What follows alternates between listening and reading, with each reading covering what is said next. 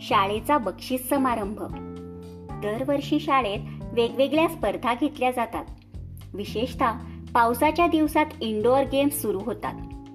खेळात स्वतः भाग घेताना जितका आनंद वाटतो तितकाच आनंद दुसऱ्याला प्रोत्साहन देण्यातही मिळतो.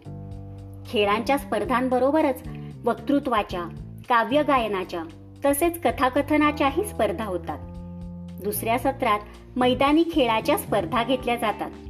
त्यात काही सांघिक स्पर्धा असतात तर काही वैयक्तिक स्वरूपाच्या स्पर्धा असतात. स्पर्धेत कुणीतरी विजयी होणार कुणीतरी हरणार हे निश्चितच. मात्र सांघिक विजयाचा जल्लोष काही आगळा वेगळाच.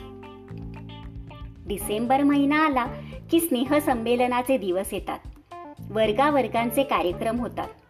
त्या कार्यक्रमांमध्ये वेशभूषेचा कार्यक्रम औरच रंगत आणतो.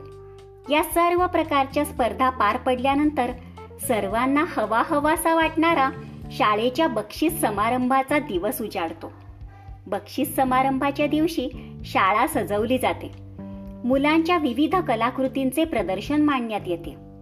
बक्षीस समारंभासाठी शाळेच्या मैदानात मोठे व्यासपीठही उभारलेले असते. आमच्या शाळेच्या वार्षिक बक्षीस समारंभाची वेळ संध्याकाळी होती पण दुपारपासूनच विद्यार्थी पालक आणि पाहुणे मंडळी जमू लागली. साडेपाच वाजता पाहुणे आले. तेव्हा शाळेच्या घोषपथकाने त्यांचे स्वागत केले. इशस्तवन स्वागत गीत आणि दोन चार करमणुकीच्या कार्यक्रमानंतर मुख्य कार्यक्रमाला सुरुवात झाली. आमच्या मुख्याध्यापकांनी पाहुण्यांचे स्वागत केले. प्रथम त्यांनी शाळेच्या प्रगतीबाबत थोडक्यात माहिती सांगितली. मग पारितोषिक वितरणाचा कार्यक्रम सुरू झाला.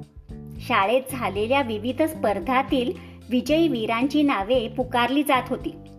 यशस्वी विद्यार्थी व्यासपीठावर जाऊन आपले बक्षीस स्वीकारत होते. त्यावेळचा विद्यार्थ्यांच्या चेहऱ्यावरील आनंद अवर्णनीय होता.